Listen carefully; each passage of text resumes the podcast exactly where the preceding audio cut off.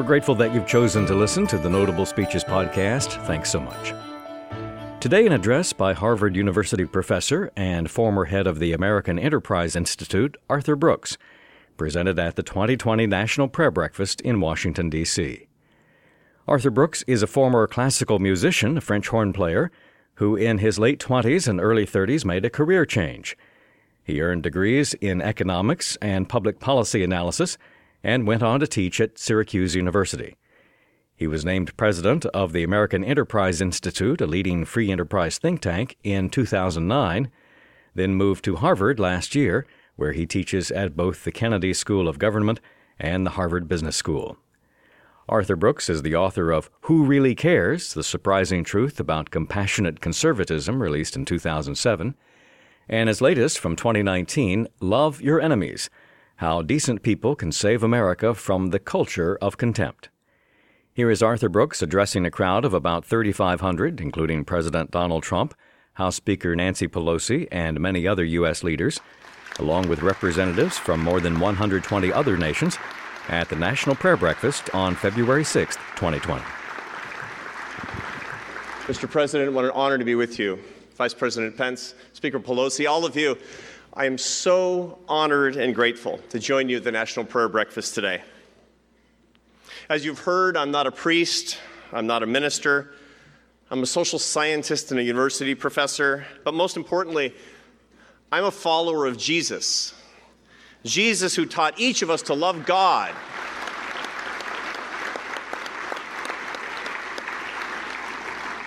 And who taught us to love each other.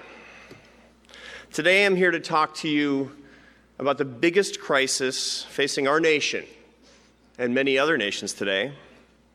It's the crisis of contempt and polarization that's tearing our societies apart. But if I do my job in the next 10 minutes, I promise not to depress you. On the contrary, I'm going to show you why I believe that this crisis, in this crisis, resides the greatest opportunity we have ever had as people of faith to lift our nations up and to bring our people together. Now, as leaders, you all know perfectly well, better than anyone, that when you have an old problem, like the problem of contempt and polarization, that, that the old solutions don't work. You have to think differently. All new solutions come from new thinking. That's as true in public policy as it is in your personal lives. Here's an example of the latter. My friends, I have three children, two of whom are still teenagers. Pray for me. My second son, Carlos, uh, two years ago when he was still at, in high school, here in the Washington, D.C. area. Uh, he, was, uh, he had led us to have a, a terrible parent teacher conference, my wife Esther and I. We were with the head of the school, and it was a grades problem. He was not living up to his potential. It was an old problem, it was ongoing, it was getting worse. His grades. What's going to happen? Well, afterward, it was grim. My wife Esther and I, we were in the car. I was driving, we were silent. Finally, she said, we need to think about this old problem in an entirely new way. And I said, I'm all ears, sweetheart. I'm at the end of my rope. She said, At least we know he's not cheating.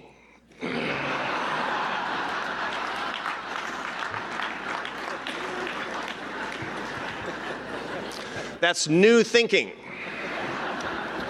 And to start us today on this path of new thinking about the crisis of contempt and polarization, I want to turn to the words of the ultimate new thinker, history's greatest social entrepreneur, and as a Catholic, my personal Lord and Savior, Jesus. Here's what he said, as recorded in the Gospel of St. Matthew, chapter 5, verse 44.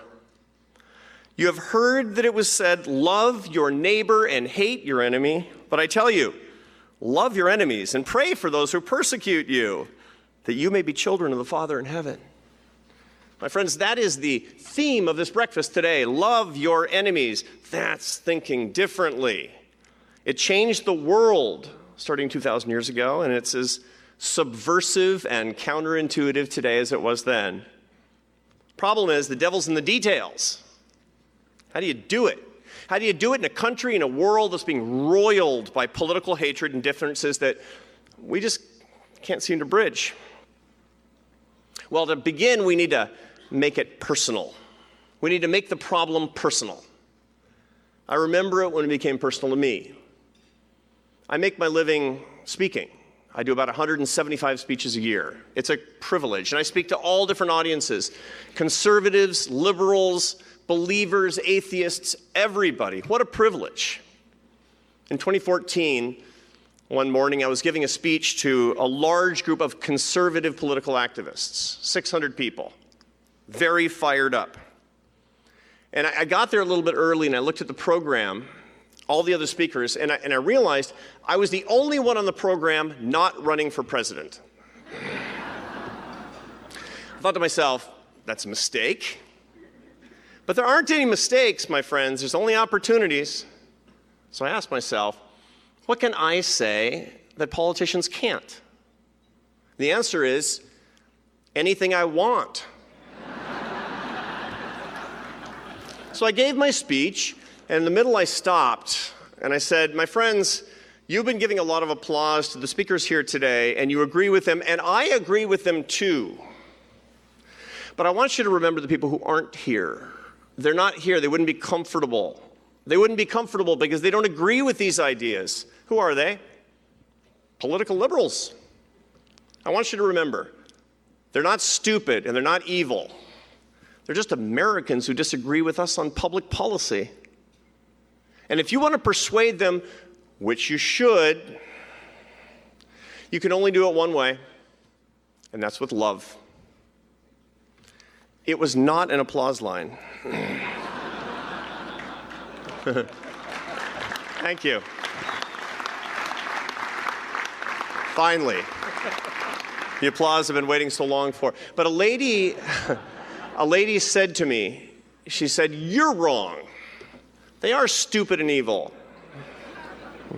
And at that moment, my mind went to Seattle.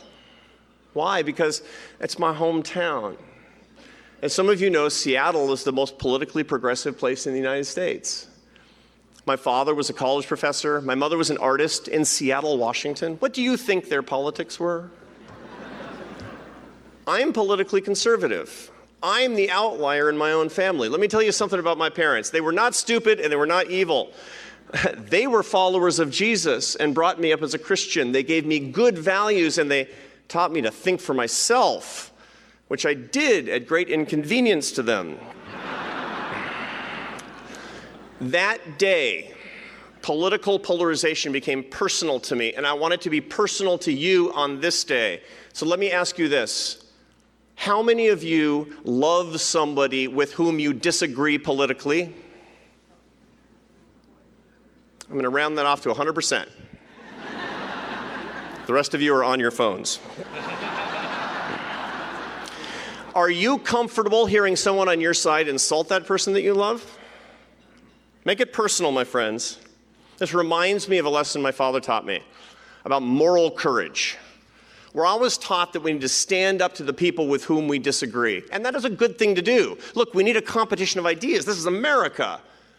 But the great thing about America is there's no knock in the night and no jackbooted thug just because people disagree with us. God bless this country. We've achieved this.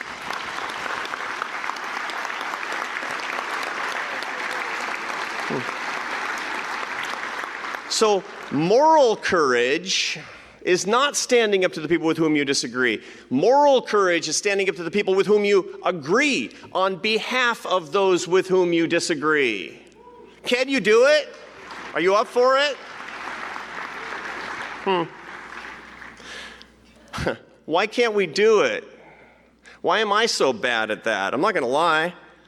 Why aren't we doing this more? Why can't we get out of this dark place that we don't like? Some people say we're too angry. Everybody's angry with each other. Look at television, screaming, terrible, social media. It's very dark. I don't think it's anger. Anger is a hot emotion that says, I care what you think and I want to change it. You know, that psychologists have actually found that, that anger and divorce are uncorrelated. I've been married for 28 years to a Spaniard. And I want to tell you the secret to my 28 years of happy marriage is the lack of correlation between anger and divorce. Nah, the problem isn't anger, my friends. The problem is what psychologists call contempt. Arthur Schopenhauer, the great 19th century philosopher, said that contempt is the conviction of the utter worthlessness of another human being. When you are treated with contempt, you never forget it. The world's leading uh, expert in marital reconciliation is Dr. John Gottman of the University of Washington. He's brought thousands of couples back together on their way to divorce court. He says that he can sit with a couple for one hour that he's never met, and he can predict if they will be divorced within three years with 94% accuracy. What he's looking for? Of course you do, because you want to stay married. Eye rolling, sarcasm, derision, dismissal. My friends, contempt kills marriages, contempt kills relationships, contempt kills love, and contempt is ripping our country apart. We're like a couple on the rocks in this country. Don't believe it? Turn on primetime TV. Look at social media. Watch how we talk to each other. When I say we, I mean me. Getting ready for this, I looked at myself on YouTube on television, having a debate about public policy with a woman that I didn't agree with. She made an ill considered point, and I rolled my eyes. That's an unforced error. It's a habit, and it's tearing our society apart. So, how do we break the habit of contempt? Some people say we need more civility, we need more tolerance. I say nonsense. Why? Because civility and tolerance are a low standard. If I told you that my wife Esther and I are civil to each other, you'd say we need counseling. Jesus in the Gospel of Matthew didn't say tolerate your enemies. He said, Love your enemies, love them. Answer hatred with love. So, how are you going to do it? How am I going to do it? I'm going to give you three pieces of homework. I'm a Harvard professor. I get to give homework. This is your homework and mine. First, ask God to give you the strength to do this hard thing, to go against your human nature, to follow Jesus' teaching. You believe Jesus' teaching, act like it. Me too. To love your enemies. Ask God to take political contempt from your heart. And sometimes when it's just too hard, ask God to help you fake it. Second, make a commitment to somebody else to reject contempt. I mean, look, of course you're going to disagree. You need to disagree with other people. That's what makes America great is disagreement. It's the competition of ideas. That's part of democracy. That's right and good. But do it without contempt. Ask somebody to hold you accountable. If you're a public leader, maybe make that commitment publicly. And finally, go out looking for contempt. It's your opportunity for moral perfection. Why? Because when people treat you with hatred and you answer with love, you're going to change the country. It's like being a missionary, isn't it? I have missionaries on both sides of my family. And the most amazing thing about missionaries is that they're full, so full of joy in the face of rejection. You know the words that nobody's ever said before? Oh, good, there's missionaries on the porch. Pretend we're not home and yet they're full of joy. Why? Because there's darkness and they have light and they're bringing light to darkness. Now, if you can't find contempt to be a missionary, you need a wider circle of friends. You need more people who disagree with you. You're in an echo chamber. Look, this is your opportunity to show people what leadership is all about. Run toward the darkness, bring your light. My sisters and brothers, when you leave this National Prayer Breakfast today and go back to your lives and you go back to your jobs, you're going to be back in a world where there's a lot of contempt. See it as your opportunity. I want you to imagine that there's a sign over the door as you leave. It's a sign that many of you have seen in churches.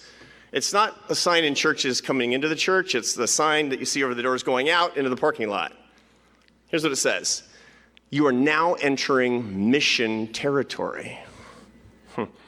If you see the world, if we see the world outside this room as mission territory, who knows? We might just mark this day, February 6th, 2020, the National Prayer Breakfast in Washington, D.C., as the point at which our national healing begins. My friends, thank you. God bless you. God bless America. Professor Arthur Brooks, author of Love Your Enemies, speaking at the 2020 National Prayer Breakfast in Washington, D.C. We hope you'll subscribe to the Notable Speeches podcast. That's easy to do in any podcast app. Or you can always listen online at notablespeeches.com. For a heads up on new episodes, follow us on Twitter at Notable Speeches. If you'd like to email us with a comment or suggestion, here's the address feedback at notablespeeches.com. I'm Joseph Slife. Thanks for listening.